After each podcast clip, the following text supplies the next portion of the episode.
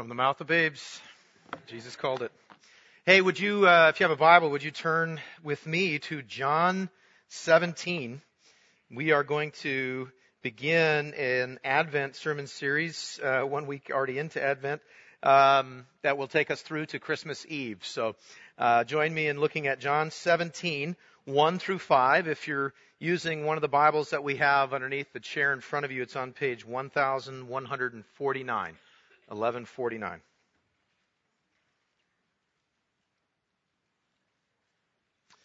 Hear now God's holy, true, and life-giving word.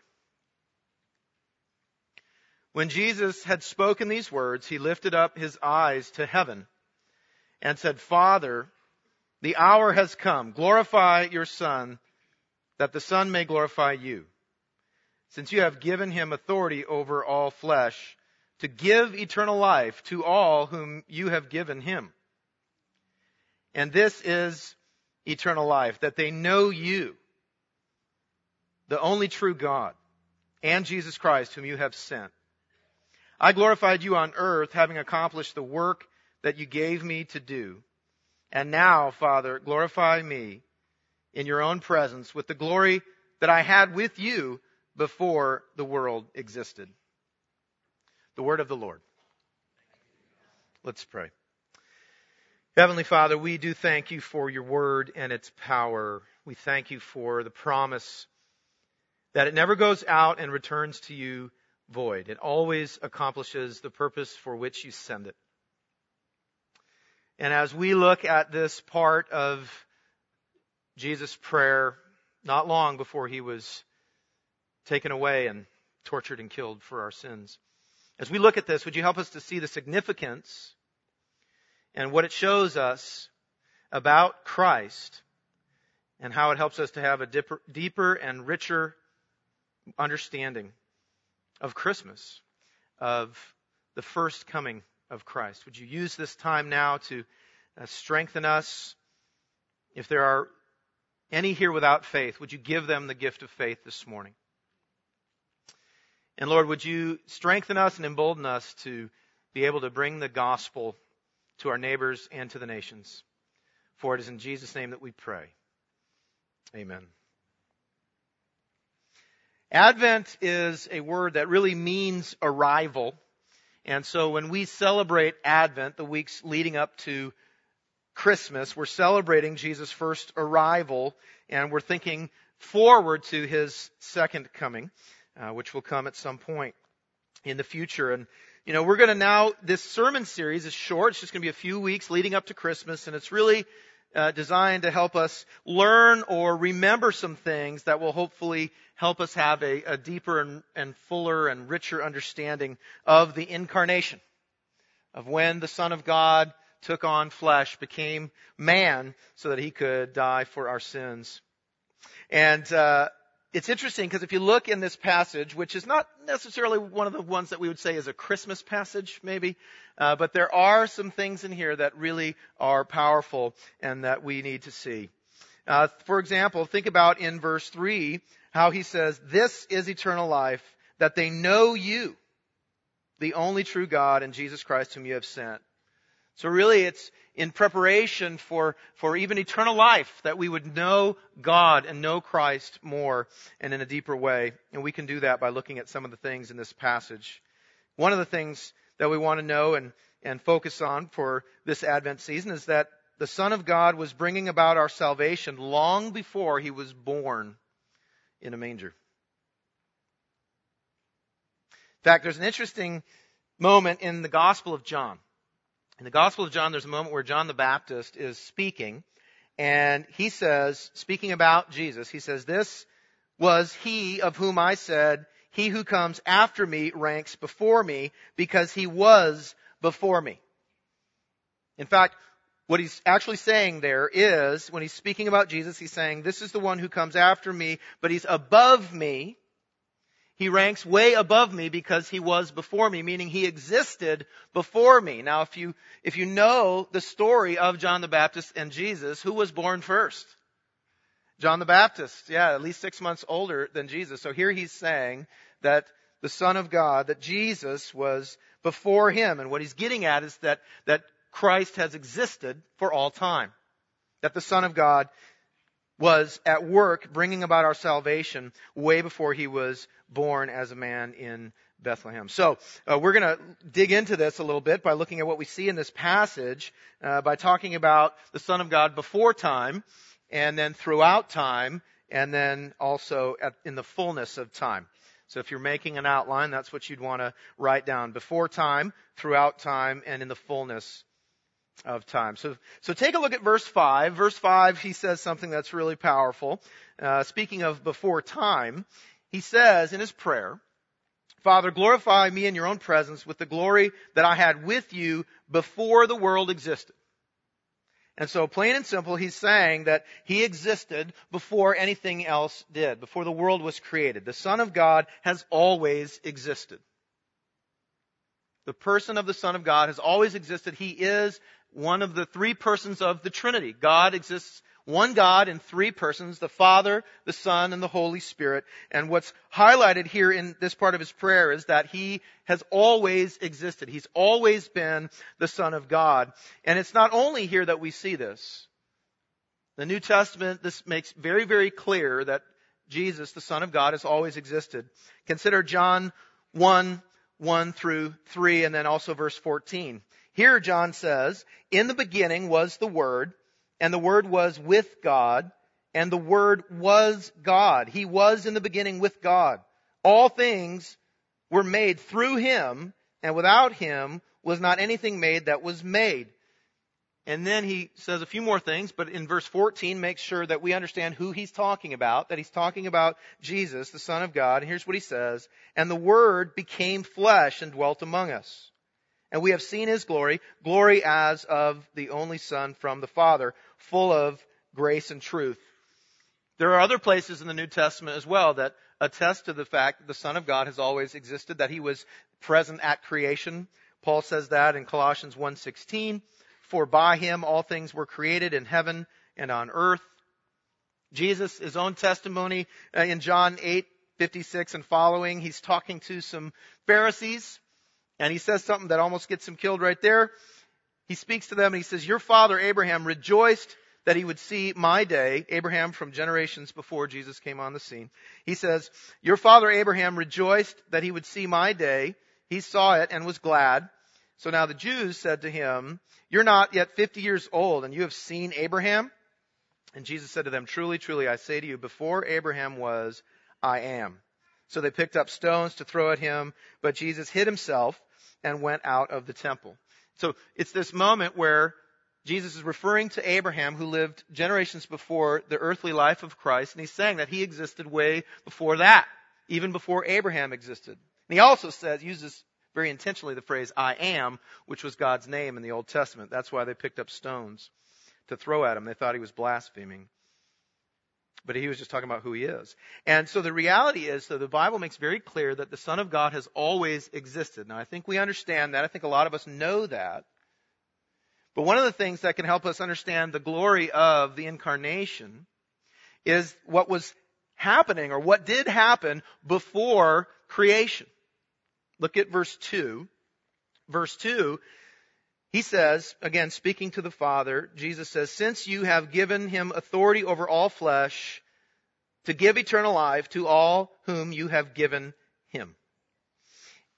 And so what we're seeing there is there was at some point the Father chose a people out of the world to give to the Son. And this we see happened before the world was even created. In fact, in theology, we call it the Pactum Salutis, that's the Latin, or the Pact of Redemption, that there was this intertrinitarian pact or plan, promise, that the world would be created, there would be a fall, and then the Son of God would redeem a people. That the Father would give a people to the Son. In fact, one of the ways to remember it would be to see that before the world was created, the Father agreed in this pact to appoint a people for salvation. The Son agreed to accomplish their salvation in his life, death, burial, and resurrection. And then the Holy Spirit agreed to apply that salvation to believers. The Father appointed a people, the Son accomplished their salvation, the Spirit applied that salvation to them. And this was all planned before the creation of the world.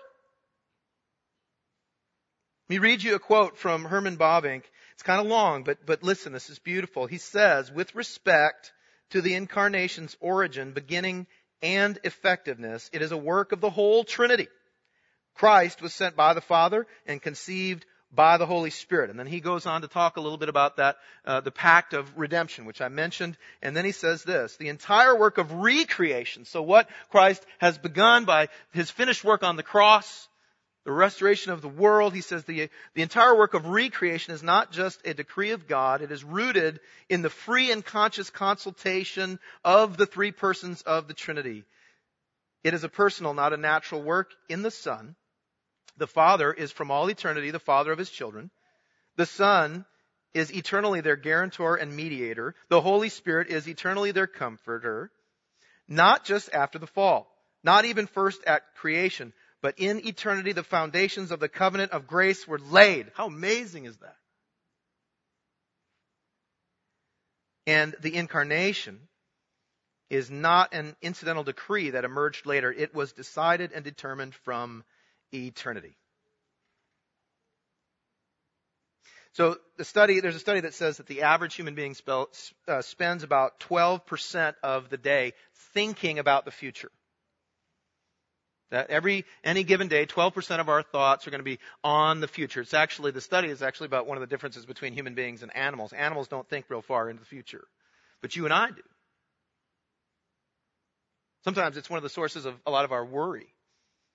And what's powerful about this revelation in God's Word of what happened before the world even created is, is that we're given a gift that allows us to think back into the past, into eternity past, to get a little glimpse at the Trinitarian decision that all who believe would be saved, that the Father would appoint those people, that the Son would accomplish their salvation, and that the Spirit would apply it is absolutely amazing that we can see these things and be comforted by these things. Our salvation was decided before we were ever in existence, before we ever did anything right or wrong, and that it would all be because of the finished work of Christ.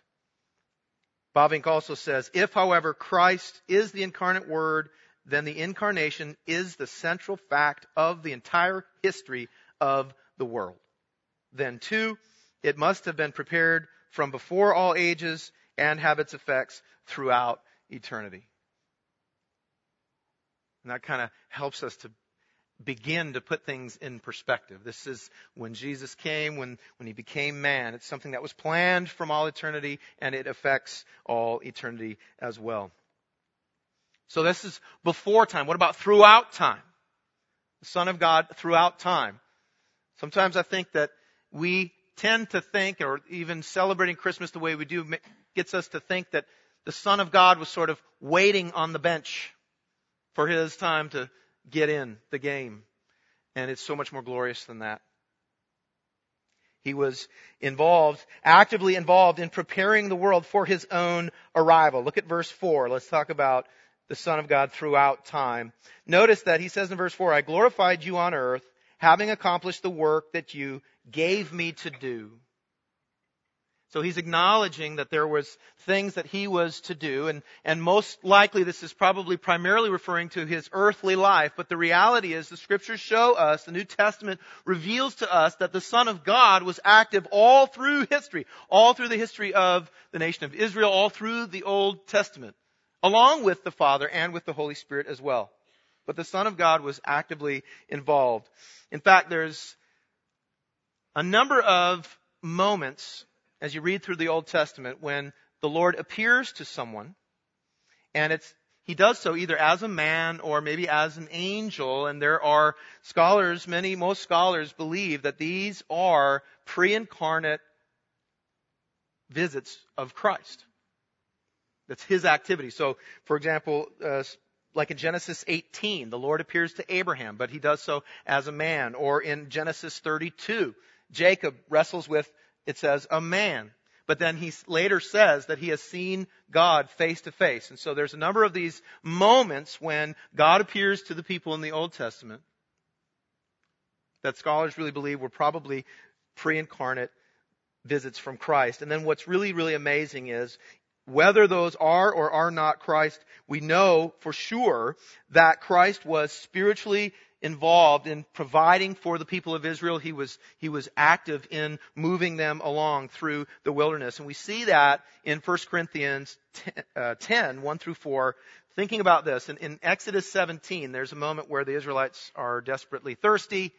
Moses strikes a rock, water comes out. And then Paul says this. He says, For I do not want you to be unaware, brothers, that our fathers were under the cloud, our fathers referring to those in the Old Testament, that our fathers were all under the cloud and all passed through the sea, and all were baptized into Moses in the cloud and in the sea, and they all ate the same spiritual food, and all drank the same spiritual drink, for they drank from the spiritual rock that followed them, and the rock was Christ.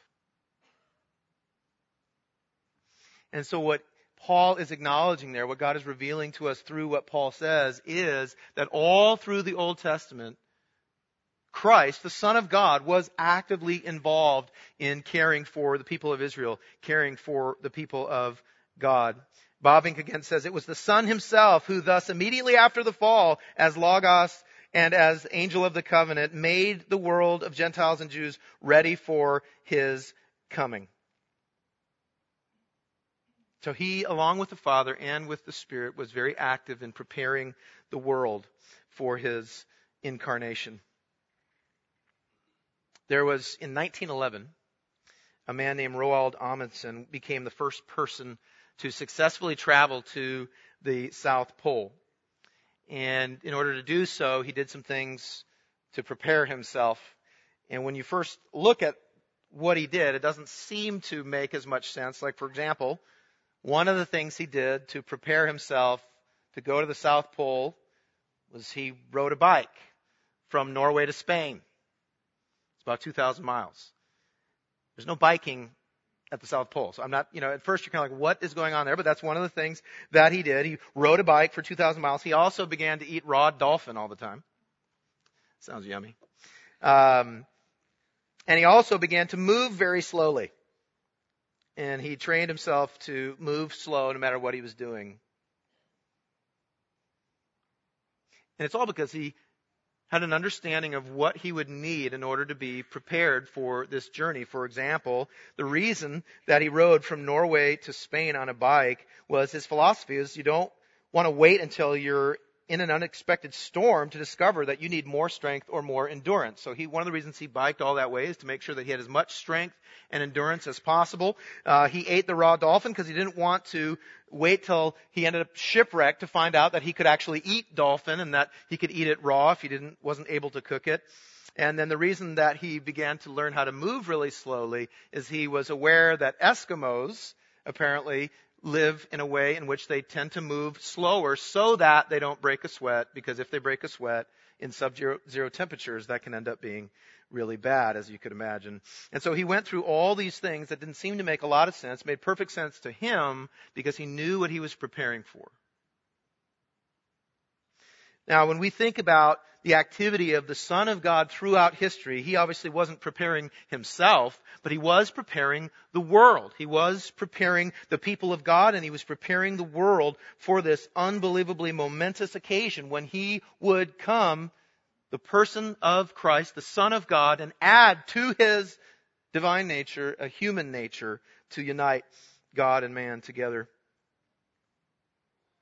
he was preparing himself. One of the things that's really interesting is if you think about that, his activity even involved selecting his own mother. One last time from Bavinck. He says, Christ himself desired Mary to be his mother, who conceived him by the Holy Spirit, who carried him beneath her heart, who nursed him at her breast, who instructed him in the scriptures, in whom, in a word, the preparation of the incarnation was completed.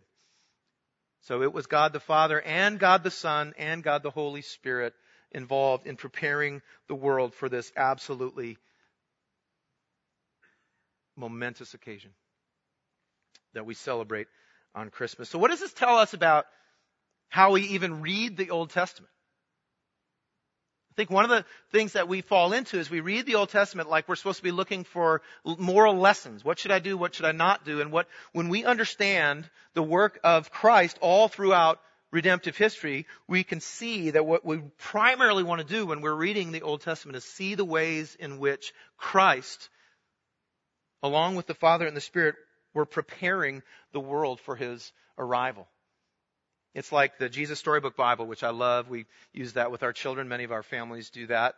Uh, Sally Lloyd Jones wrote the Jesus Storybook Bible, and the tagline is that every story whispers his name. Because it does. So he was involved before time in this decision to die on the cross to pay for our sins after having become man. He was also involved in bringing the world to the point where it was ready for his arrival. And then he came in the fullness of time. In the fullness of time. Look at verse 1. Jesus prayed, Father, the hour has come. Glorify your Son that he may glorify you, that your Son may glorify you. Now he's praying this not long before he's going to be arrested and tortured and crucified. One of the things that's just mind blowing about that is that it's showing us that the glory of Christ, the glory of the Son of God is revealed in his suffering on the cross to pay for our sins. To see how merciful God is, to see how gracious God is. That we see that. We see that glory as we see Him on the cross. The Son of God's glory is revealed through the cross. And that's what Paul says in Galatians 4 4 when he's talking about the fullness of time. When the world was ready at the appointed time, after all of the different things that God had planned would happen, when the world was ready, then at the fullness of time, Christ would come to show us his glory. So in Ephesians I'm sorry, Galatians 4 4, Paul says, But when the fullness of time had come, God sent forth his son, born of a woman, born under the law, to redeem those who were under the law, so that we might receive adoption as sons. And he says similarly in Ephesians 1, he says, In him we have redemption through his blood, the forgiveness of our trespasses according to the riches of his grace, which he lavished upon us in all wisdom and insight making known to us the mystery of his will according to his purpose, which he set forth in Christ as a plan for the fullness of time to unite all things in him, things in heaven and things on earth. And so that's, think about that and the way that then the incarnation is this, it's the fullness of time. It's after everything has been prepared and now in Christ, all things can be united and have been united. So the, the Father and the Son and the Holy Spirit, before the creation of the world, made this plan. The Father and the Son and the Holy Spirit involved in bringing things about, preparing for His arrival. And then the incarnation takes place in the fullness of time. Now, when you think about why, one of the reasons why this means that we can trust Christ, that we can run to Him to know that He really does forgive us, to know that He really can fix us. We can see those things in the fact that He was there at the beginning. He was there all the way through. He knows exactly what needs to be done in any situation because He's the designer.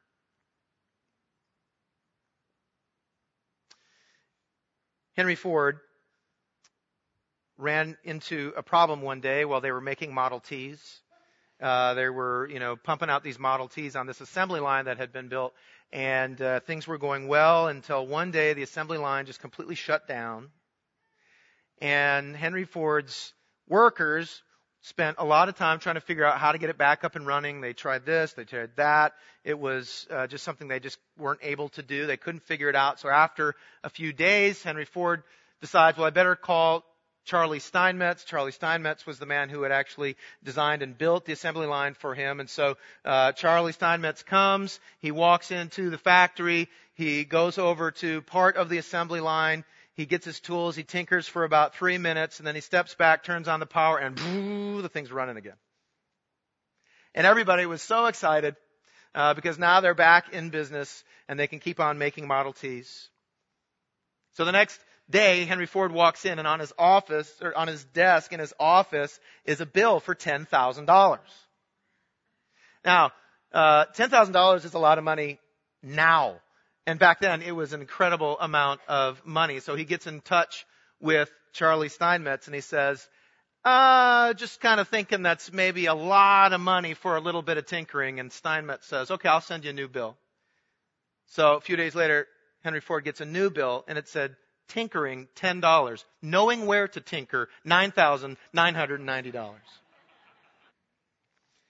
Now you think about the brokenness of the world. You think about the brokenness of your own heart. Where else would we go? Who else would we want tinkering in us but the designer? Because in his infinite knowledge and in the fact that he was there at the beginning, he designed it, he created. Of course, he's the only one we can go to who knows exactly what to do. For humanity, in Christ dying on the cross to pay for our sins, to give us His righteousness that we can be right with God, and also in our individual lives. He always knows exactly what to do. And the beautiful thing is, two things. One, He did a lot more than tinker, didn't He? In those short 33 years, if you, if you think about the whole span of time, it was only a short period of time that He was here. But He did so much more than tinker. And He also didn't put the bill on our desk, did He? He paid the bill himself in full by bleeding and dying on a cross so that you and I who believe could know for sure that all our sins have been forgiven, that we've been declared righteous, that we have power to fight against our sin, and that one day we will have eternal life. We will know God even more than we can possibly imagine and we will know Jesus Christ whom he sent. So as we celebrate Christmas this year, let's remember where everything began. And let's remember he's been involved the whole time preparing the world and is now preparing the world for his second coming when he will come to make all things new. He is the designer. He knows exactly what to do and when. So we can trust him with everything. Let's pray. Father, Son, and Holy Spirit. We want to be a people that increasingly knows you, increasingly grabs a hold of the eternal life that we've received for free by grace through faith in Christ. We thank you, Lord, for revealing things to us, for showing us that we can always trust that you know what to do in our hearts, in our lives, just like you knew exactly what was necessary for us to be reconciled to you as a people. A people and their God. We were enemies and now we are friends because of the finished work of Christ. And so we celebrate that, we praise you, and we ask, Lord, as we prepare our hearts to celebrate the Lord's Supper, would you help us to remember the Son of God working before time, through time, and coming at the fullness of time. And would you help our hearts long for the day when he comes again to make all things new? We pray in Jesus' name. Amen.